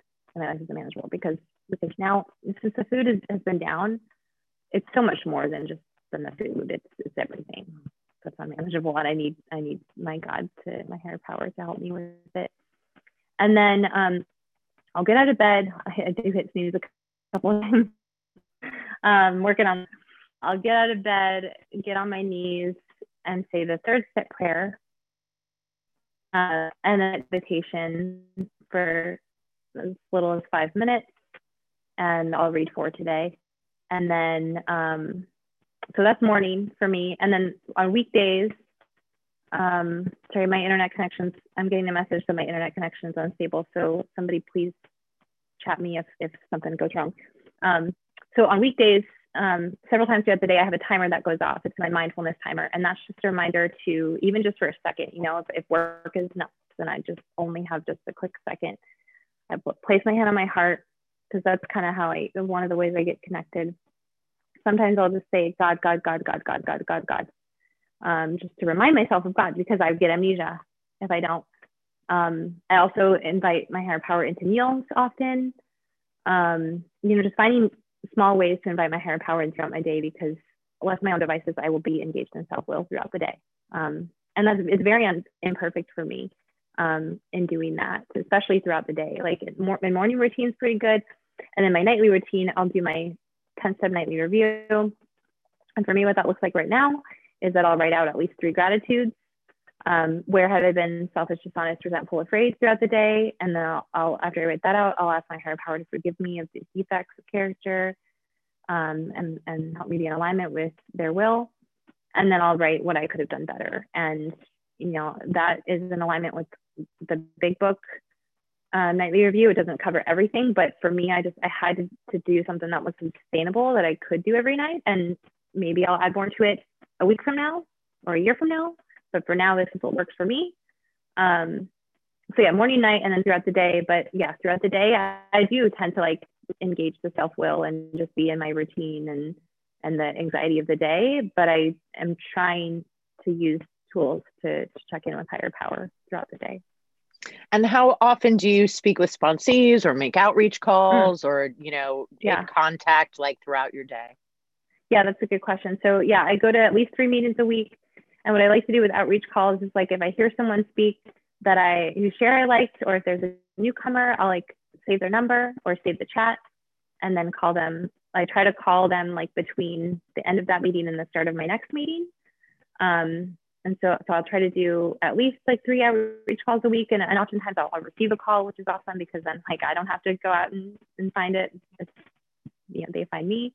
Um, and then, um, yeah, I, I'm working with two sponsees right now. Um, and what I do with them is um, typically we'll do like two quick check-ins throughout the week on weekdays and then like at least an hour long call on the weekends to go over their big book readings and, and their step work. Um, and then as needed, maybe we, we ramp up those calls or whatever. Um, and what else in terms of service? Did I miss anything? Um, yeah, prayer throughout the day. Like for me, because I didn't have like my, you know, I talked about how my religion didn't work for me growing up. Like I had to just adopt something entirely new. Um, the prayers out of the big book just really work for me. So um, throughout the day and, and my during my morning and nightly routines, I'll say the serenity prayer, the third step prayer, the seventh step prayer, the man's prayer, the fear prayer. I really have been loving the St. Francis prayer lately. And then often, like, especially in working 10 steps, I'll on an as needed basis, I'll like, you know, my own prayer and just intuitively kind of pray to my higher power. Um, because, you know, it's, it's language and whatever, however I can identify it with, with this practice of prayer and meditation as well and, and all the other ways of connecting there. You know, got to figure out what works for me with the help of my sponsor and fellows. Beautiful. Thank you. Kira, day in the life. Yeah, everything uh, Rachel said, I, I certainly practice a lot of that. For me, um, the sponsorship, as has been mentioned, the outreach, um, you know, moving my body in a healthy way rather than uh, painful exercise is not, you know, it's not tied up with my abstinence. You know, if I don't, you know, exercise one day, it doesn't mean I'm a bad person, but I do like to go for walks or do, you know, yoga videos. I, I, I do work. So a lot of this comes in the morning and the evenings. Um, and for me, what I guess, because Rachel said such beautiful things, I guess I'll, really the 11th step has been so wonderful to me and to do this with other people as well has been amazing and just things that I don't even hear myself saying sometimes. Like I, I told my uh, someone I'm partnered with right now for the 11th step, like, oh, I was tuning out at, I don't want to say it, but at a, something, and um, and like that wasn't good of me. And she was like, oh, well, were they asking you questions? And I was like, no. And they're, she was like, does it have anything to do with you? And I was like, well, no. And she was like, well, that sounds like you were setting a healthy boundary for yourself. Like, you know, if you had listened there and, and sat and heard like kind of arguments, um, it, it wouldn't have been good for you. And I was like, true. she also says we're human beings, not human doers, which I like a lot too, because I can't do everything every single day. Things aren't gonna, you know, they don't have to look a certain way in order for me to feel okay. So I know that if I acted lovingly, and maybe if I got a, one less outreach call in, but I spent more time with my family, like that's still a wonderful day. And that's that's a lot of what my days look like. Thank you. Before we open the meeting up to suggested topics and questions from the group, what would you uh, like to say before we do that? Uh, Rachel, you want to, or Kira, whoever wants to go first, go ahead. Sure. Um, I, I was going to suggest we could put up the promises, but if Rachel, you had anything else to add beyond or before that, I'm open to that. I, I did want to say, I do want to share something that's kind of been relevant for me in working with others right now, and happy to talk with people more on outreach calls about this concept. But, you know, in working with others, um, it talks about, you know, if, if somebody comes in and they're agnostic or atheist versus, you know, if, your prospect, your sponsee, or the person you're working with belongs to a religious denomination. And you know, you you heard from my experience that I I came in as an atheist, um, kind of leaning agnostic at that time, about three years ago. Um, and and just what I found in working with others, like sometimes this is just what I suspect, but sometimes it, it can be harder to come in having having a, a strong religious foundation, religious and even spiritual, um, and this, I'm just saying this anecdotally, having worked with sponsees, but you know, it, in working with others, it says, um, if a man be agnostic or atheist, make it emphatic that he does not have to agree with your conception of God. He can choose any conception he likes, provided it makes sense to him. The main thing is that he be willing to believe in a power greater than himself and that he lives by spiritual principles. So for me, I created a higher power kind of from nothing um, because I, I was that atheist agnostic. And then it says in the next paragraph, your prospect may belong to a religious denomination. His religious education and training may be far superior than yours. In that case, he is going to wonder how you can add anything to what he already knows. But he will be curious to learn why his own convictions have not worked and why yours seem to work so well. He may be an example of the truth that faith alone is insufficient. To be vital, faith must be accompanied by self sacrifice and unselfish, constructive action. Perhaps your story will help him see where he has failed to practice the very precepts he knows so well. We represent no particular faith or denomination. We're dealing only with general principles common to most denominations. So, for me, what that says is, is like perhaps the principles inherent in many organized religions are kind of reflective of the 12 steps, but just the way in which the 12 steps are, are organized and the self sacrifice, the humility, the self searching, the fearlessness required in succession with these steps is, is new to us, whether we have a religious denomination or practice or not. And so, setting aside what I think I know for a new experience is so important. And understanding that the steps are in the, the order that they are in for a reason. Like I have to admit that powerlessness and unmanageability. I mean, the big book dedicates more to step one than any other step in the first 164 pages. And that's for a reason, because we have to, we have to really be there. And then when we get to two and three, we have to create that foundation of a, a new or a modified and evolved concept of my personal higher power in order to fearlessly work the remainder of the steps. So yeah, I just that was something that that has been really relevant for me lately in working with others. And again, happy to talk more about that with people if you'd like to outreach. Thank you. Kira, did you want to, would you like me to share the promises on screen?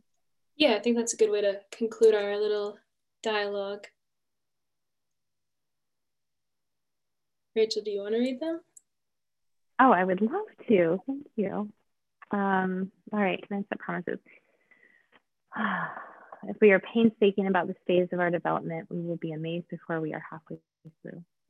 We are going to know a new freedom and a new happiness. We will not regret the past nor wish to shut the door on it.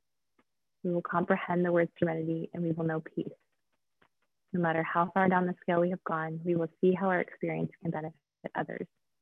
That feeling of uselessness and self pity will disappear. We will lose interest in selfish things and gain interest in our fellows. Self seeking will slip away. Our whole attitude and outlook upon life will change. Fear of people and economic insecurity will leave us. We will intuitively know how to handle situations which used to baffle us. We will suddenly realize that God is doing for us what we could not do for ourselves. Are these extravagant promises? We think not. They are being fulfilled among us, sometimes quickly, sometimes slowly, they will always materialize if we work for them. So I, I feel they really speak for themselves, but I think just in everything we spoke about today, God is with us. We wouldn't be here without God, higher power, loving creator. Um, that I'm a work in progress, of course, and but the I'm not selfish the way I used to be selfish. I'm not self-seeking the way I used to be self-seeking, and I just want to connect with others, give love, feel love, and and you know, God willing, I, I'll I'll stay here, you know, for till till I'm, you know, looking down at someone who's 25 and saying, "Oh, you're so young, how cute." Um, and I'm just grateful. I'm really grateful for everything that we've said um, and gotten to experience thus far. And Rachel, do you want to say anything before we go into Q and A? Just yeah, it's a spiritual program. I have I have a uh, I have an illness that um, is physical, mental, emotional, and, and spiritual in nature, and my recovery is as well threefold, um, with particular emphasis on spiritual. And I was so resistant to the idea of higher power and a spiritual anything. Um, but the disease beat me down, and if if I can if I can have open mindedness and and work the steps with just the word trust it's possible for anyone. Thanks.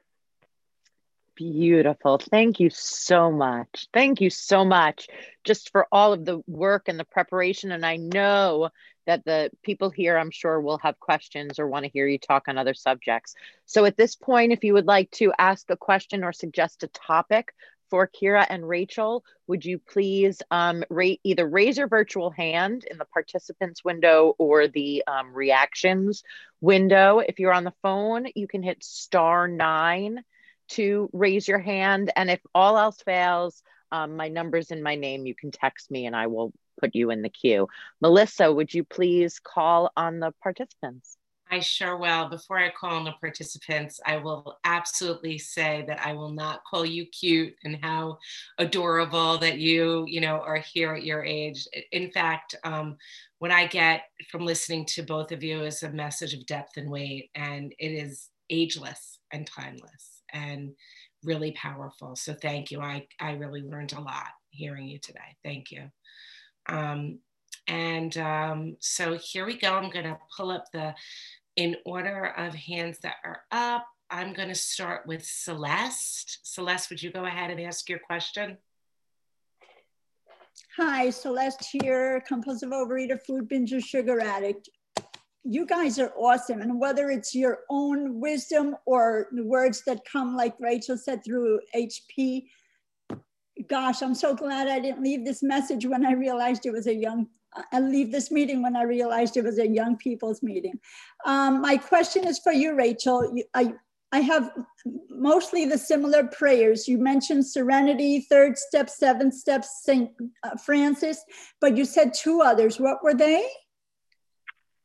Uh, let me pull up my list because I was reading from that at the time. But um, yeah, Serenity Prayer, Third Step Prayer, Seventh Step Prayer, Sick Man's Prayer, Fear Prayer, uh, St. Francis prayer. And then I'll like make up my own prayers. Thank you. Thank you so much. You're all mm-hmm. awesome, Amy. Great job. Thank you. Thank you, Celeste, for your question. Um, Jude T, would you go ahead and ask your question? Hey, um, I'm Jude. I'm a compulsive overeater and restrictor. so this question is um, mostly for Rachel, but Kira, you know, feel free to chime in if you have any wisdom. Um, so, Rachel, I am also in grad school for counseling. So, I just um, wanted to say I empathize with you there, and I'm very overwhelmed right now. So, I'm trying to balance everything. But I resonated with me when you said that recovery has to be your number one priority, or everything else will kind of fall apart. Um, so, my question is coming from a background of orthorexia and restriction, how do you find balance in a food plan? Um, I have two weeks abstinent, um, and I've been in the program for two weeks, and I'm just kind of trying to figure out what will work for me. Yeah, thanks for asking that question, Jude. Um, yeah, it's, it's interesting with the orthorexia. And, you know, I'll, I'll say as it relates to the food plan, like my therapist put me on a food plan. So Um, I, I, got it from a qualified professional, and she had worked with eating disorders for decades. Um, so I recommend, you know, to to everyone, to sponsees I work with, to, you know, maybe you start with choosing a food plan from like OA literature, but always wherever possible, consult a nutritionist, dietitian, um, a qualified professional for food plan because every body has different bio-individual needs. Um, and then, you know, with the orthorexia, I really had to look at my behaviors. And for me, just personally, everybody's different, but for me, that personally, that means I do not count uh, and track my calories on my on certain apps anymore because I was I was obsessed with that. I spent so much time and energy. Like it was such a, a life suck, a time suck when I did that. So that's one behavior. Um, you know, another, you know, with exercise bulimia, like I only, Kira kind of mentioned this earlier, but I only will move my body if it's something that I truly enjoy and that makes me feel good. It's not punitive or like in to compensate for having binged or eaten what I think that, that I think I shouldn't have. Um, and for me, as part of my food plan was like eating uh, three meals a day and an optional snack for generally four hours apart.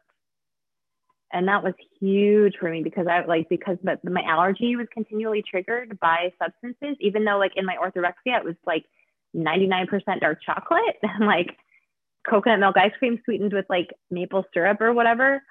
Um, like I was triggering my disease every few hours with those things. And so with the structure of like the meal times was like hugely important. Um, I'm trying to think what else in terms of orthorexia. Yeah, like in my orthorexia, I would like just would continually like restrict different types of like categories of food.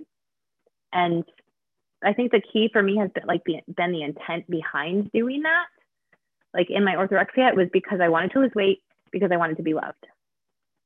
In recovery, I don't eat certain foods because I know what they do to my body and and they disrupt my connection with my higher power and with other people.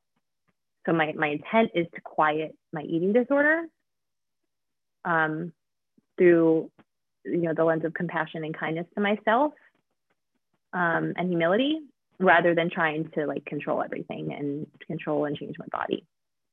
So i hope that helps. Kara did you have anything on that?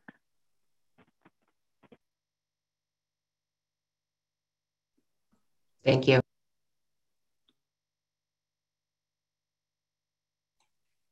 I wasn't sure. Did Kara say? Oh, sorry. Um, no, I think that was beautifully said, and I agree. Great. So we'll go on to the next question. We've got Daisy and then Sarah. Go ahead, Daisy. Thank you. Wow. Thank you guys so much. You're both so awesome. And I'm just super grateful for your programs and your beings. And yeah, just super excited to be here. Um, okay, so my question is I feel sometimes like when I call an older fellow, like there's a very clear boundary of, you know, we're we're here on this phone call because we're fellows and we're talking about program. I find sometimes when I speak with other young people, like my own insecurities rise up and I there's more of like you know where do i fit in socially to this and like all of all of that comes up um, and it's sometimes harder for me to have boundaries or to figure out like what my role is. Um, so first of all i guess does this resonate with either of you? And what have you done about it? Thanks.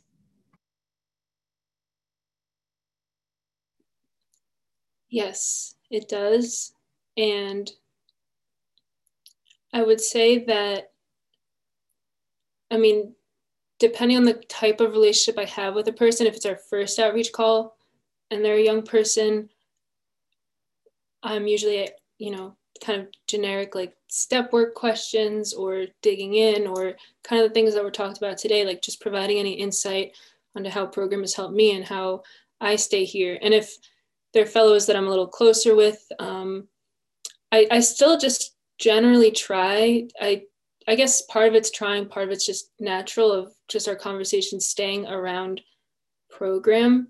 Um, because even if they're talking to me about a relationship, you can bring up 10 steps or you can bring up, you know, like not that I'm like saying to everyone like, oh, like what was your part in that, but you know, just like per different perspectives. So what's kind of cool about program and the steps is like being able to bring it back inward because they are they're specific but they're general if that makes sense um, i don't know if i'm maybe rachel has another way of putting that. I had a yeah i had a thought like i don't know that this is speaking to what you're speaking to daisy you can let me know uh, now or later but you know the, the the word humility came up. Like i know for me early on in recovery like i would go to meetings with mostly older people in recovery and I would like in my shares, I would be like, I have three months of abstinence. I have six months of abstinence. I have nine months or a year of abstinence. Like I'm doing great, you know, and um, needing because I'm that I'm a codependent, like needing other people to see me as like okay and like good and and not having that willingness to be vulnerable. It's like it, it was weird. Like in the first couple months in recovery, like I was so vulnerable, like I couldn't not cry at every meeting, and it was so messy and that discomfort got me to a place where I could connect with God. And then it was like, okay, I felt like self will engaged again. And just in the past couple years in recovery now, like I have to have that willingness to admit to anyone and everyone, regardless of age, like, hey, I'm struggling with something. Like I told you all earlier, like I still struggle with body checking. You know, like that's that's real. That's still there for me, and I'm imperfect. And to understand, like, regardless of age, regardless of tenure, how long we're, we've each been in program, like we are all just compulsive eaters those various expressions of eating disorders just trying to get better together and like you're all truly equals and there's no hierarchy and and really asking just inviting god in like whenever i feel that way like hey god help me help me like connect with this person the way that you would have me connect and do that imperfectly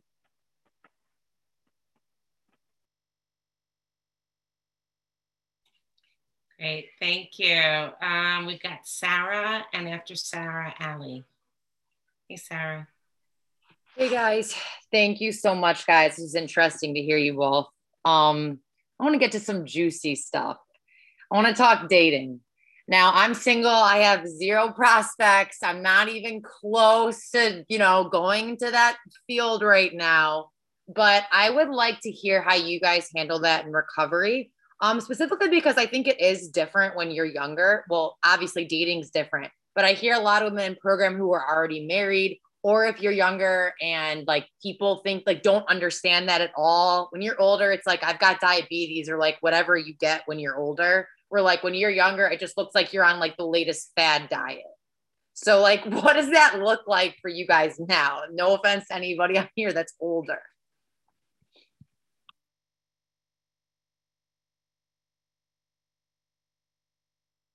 Um i can hop in here. Um I when I was in my disease, I was not doing any dating whatsoever. Like I did not like to be touched, to be looked at. I love to flirt so that, you know, I could, you know, people could flirt back with me. But the second, you know, and then through just poor decisions and substances, um, that's how that worked. And then when I was 21, I uh, entered the relationship I'm in now still. And it is, I was just talking to Rachel about this, like so radically different than what it was. So I don't know what it's like to be in program and dating um, a new person or dating multiple people or whatever that looks like. But the way that I show up in my relationship is so much different because I used to like from someone who never had a relationship to begin with, like ever, to their first boyfriend, it was just, I was so like attached and I didn't, I needed this person to like me, just like with everyone else. I needed this person to like me in order for me to like me. And oh, maybe I'm valuable and can like myself because they like me and they accept my body for all its stretch marks and loose skin and, you know, uh, you know, I could list off everything I didn't like about myself. And it's it's knowing that like my program comes first god comes first. I was asked like point blank two weeks ago like he, he said something like you're you're the number one thing in my life. I was like god i literally said like my higher power. I don't know it was more of like a it wasn't that weird of a conversation in the context what we are having but like truly like if i'm not in fit spiritual condition and i'm not joking about this like i can't show up in relationships and I can't date. And how do I know what I like when I've got all the voices in my head telling me just like take and deserve whatever comes your way? Like that's how I lived for too long. So now I know, and I'm still figuring out like what what I like and what I deserve, but I know it's it's to a certain standard. And just other things about which I, I won't really go into, but just I was so miserable and withdrawn that I didn't even get to like process things like sexuality and things that I'm, you know, are coming to the forefront now for me. And it's I'm really grateful for that. So that's as much as I could say, but I know Rachel has some some some stuff to say about this too. Uh yeah. Uh, thanks, Sarah, for asking this question. I, I'm, I'm thrilled this came up. Um, no, yeah, I would come into meetings and like hear from these people people, women, older women in the meetings, like, oh yeah, my husband. And I would be like, how the fuck did you find a husband like while you were in your disease? Like, I could not conceive of that because in my disease, I isolate, I hate myself, I cannot make eye contact with anyone. And then it was even more insidious, like after I lost the weight, because by outward appearances, like I was a normie you know, just in terms of my body size. Like I went from a size 22 to like a 12 or 14 over several years. And then I started getting attention from men, and it was all of a sudden it was like, what do I do with this? Like it's such a mind fuck. And um, yeah, like I, I've only like my first kiss was at 20 years old. My the the first time I was intimate with somebody, I was 21 um, so I was a late bloomer, and like I mean, you saw the photos. Some of you saw the photos of me earlier. Like I just couldn't stand my body, and I had no no sense of self worth. And only it was only until coming into recovery that I was able to have like that I fell in love for the first time. That I was like in a committed long term relationship, and I'm in a new relationship now with someone I met through recovery. And I'm actually like in Pennsylvania, like visiting him right now. And like, yeah, it's exciting. And he's washing the dishes right now. um, yeah, so there's the tea. There's the tea, y'all. Um, so yeah, uh, no, I like, you know, I can't predict the future. I only have today. And um, I like myself today and I can connect with this person today and you all today. That is tremendously hopeful. That is just beautiful. Thank you, both of you. Thank you. Um, next is Allie and then Liz T. Hey, Allie. Hey, I love your overalls. Those are so cute. Um, I'm Allie. I'm a compulsive overeater in Kansas City. Um, really grateful to be here. Um, I'm working on step six and seven right now, and I'm so uncomfortable um, I know that one of my defects is perfectionism. And like I cried all day yesterday, which was great. Um, and then today I just feel like I have, like, now that that's out, I need to control and I need to figure it out and I need to fix myself. Like, I, and I know that that's not the answer. So, my, I guess my question is how do you how am i supposed to get comfortable with these horrible uncomfortable feelings of just like being off or like when i can't pinpoint the emotion? Um i know that it's just like i know that it's anxiety and fear um but it's just i think it all boils down to like fear of not being enough or being inadequate. Like how do you get comfortable feeling uncomfortable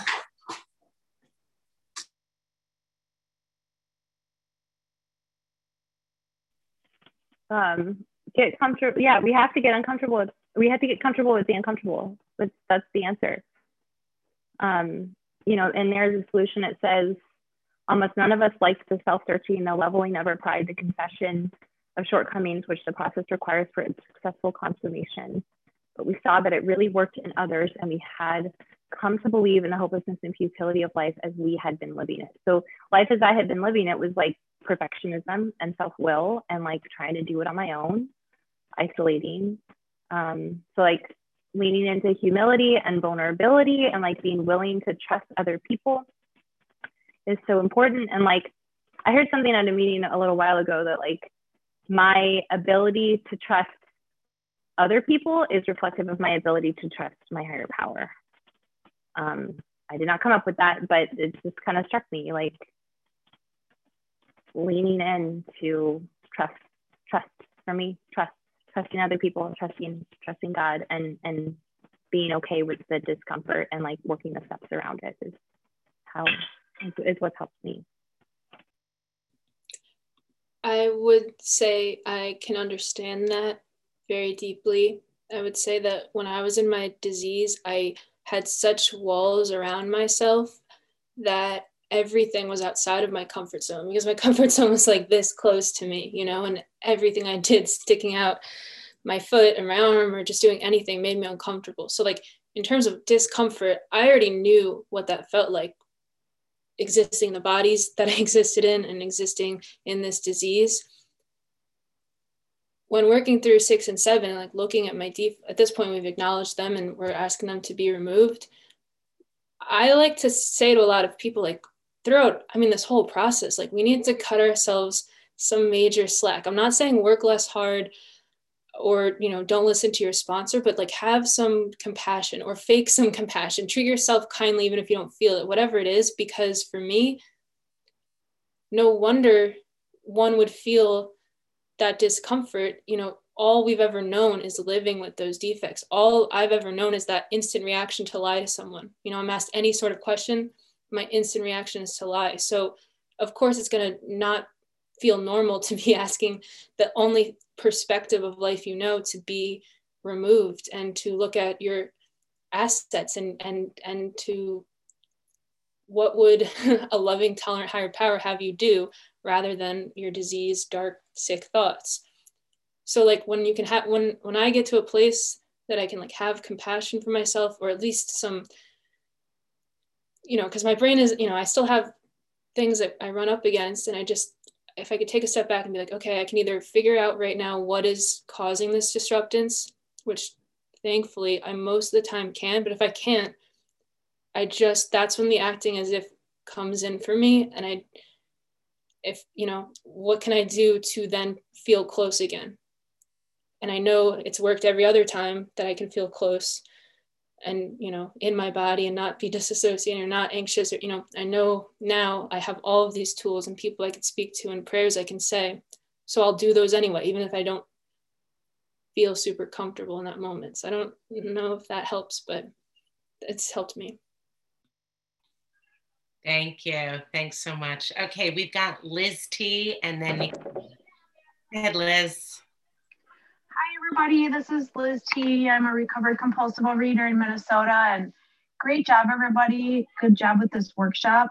Um, great presentations and questions. Um, my question was kind of on the heels of what Sarah asked about. Um, you know, coming in as a young person, you know, I came in as 40 at 40 um, in my you know late 30s. I'm 44 now, so six years ago, my late 30s uh, I was already married, and I was just I had I was thinking as both of you were sharing, um, you know, college age. What's it like with the party scene? I mean, there has to be a lot of peer pressure.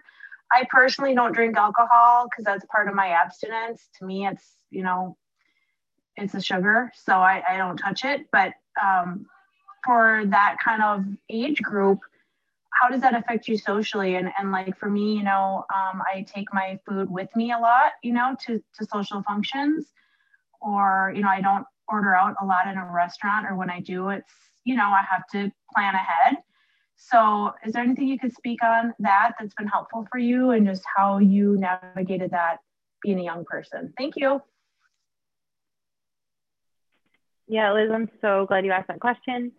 Um, yeah for, for me personally like i'm i don't necessarily have an addiction to alcohol but i stop drinking because it makes me want to eat.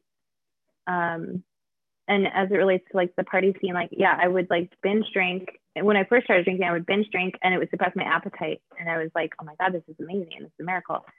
And then later it was like okay one half a glass of wine it's like i need all the sugar. Um and it, like I would uh, because of my thyroid issue, like I would I would go out and party and binge drink with my friends because I, I really couldn't just have one or two drinks. It was like always binge drinking because that's just what we did. Um, we would go out downtown or we would go to house parties or whatever. And then I would be like out of commission for the whole weekend. And and that's that's not who God would have me be. You know, like in in the binge drinking, in the food throughout the rest of the weekend, because like come home from a night out, binge eat, next morning binge eat leftovers if there were any, and then like the rest of the weekend, just like, well, I, I already fucked up, so I might as well just do whatever I want. Um, yeah, and and yeah, like since since I got abstinent and and since I kind of quit that scene, like I, some of my friendships have shifted, um, but I've I've discovered new relationships that like with people who are aligned with this spiritual path and like the who who I have become and this steps have offered and the big book have offered me like an entire personality shift. You know, step 12 says having had a spiritual awakening as a result of these steps.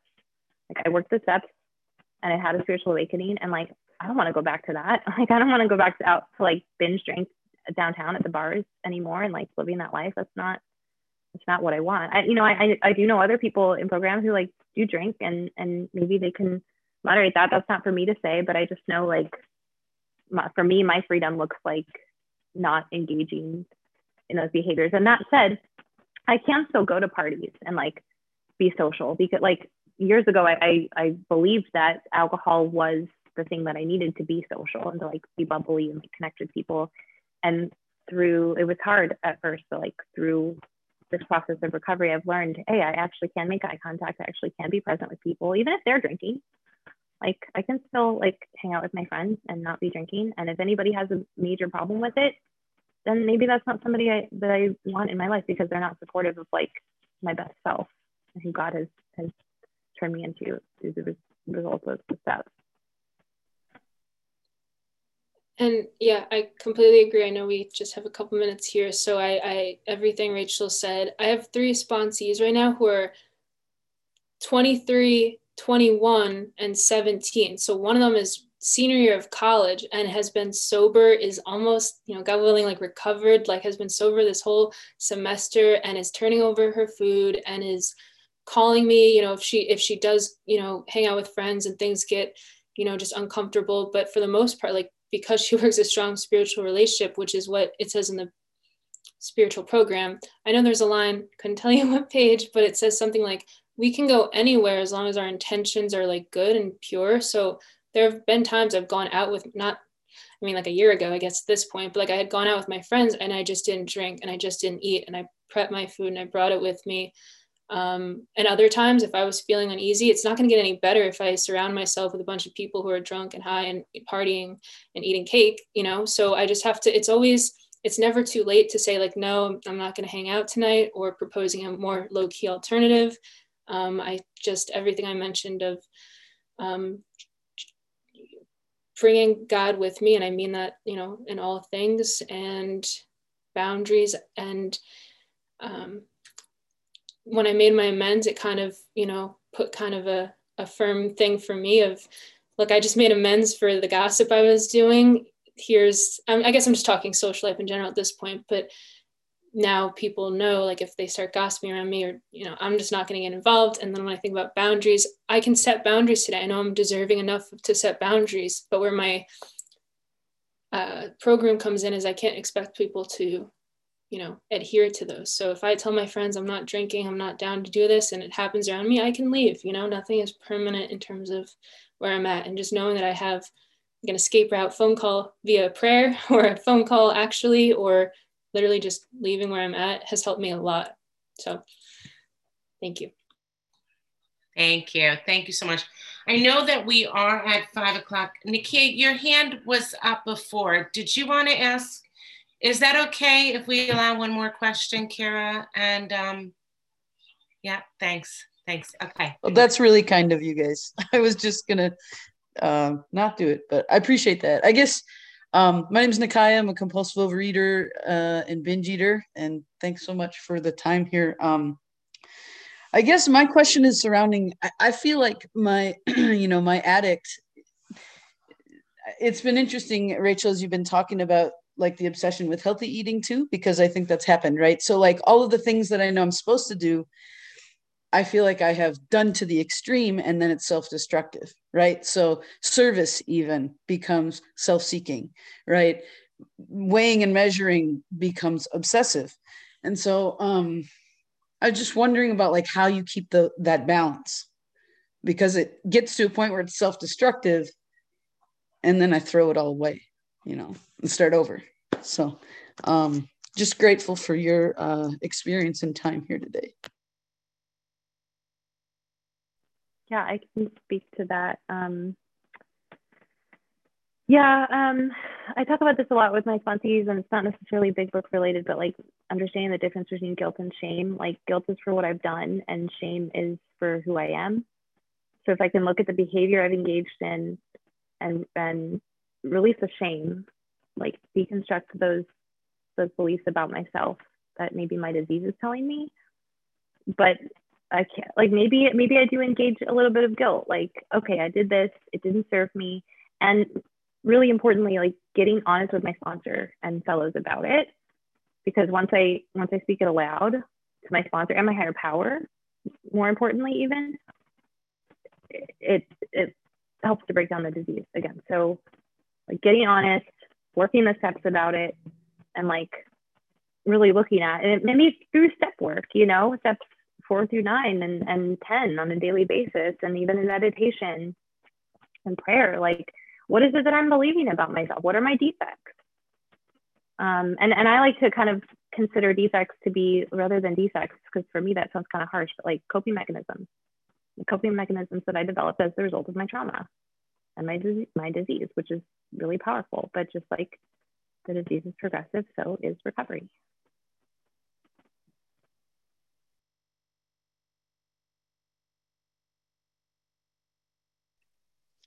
Nothing to add before we close. Thank you. Thank you so much, everyone, for your questions, for your attendance here today. Thank you, Kira and Rachel, for your service, your time, and your example. Both of you are so inspiring. And may I just say that um, I am such a grateful witness and and student of your um, message. Thank you so much for this today. I'd like to thank everyone for attending, and let's just close with the Serenity Prayer. God, grant me the serenity to accept the things I cannot change, I cannot change, the courage to change the things I can, and the wisdom to know the difference. Amen. Thank you.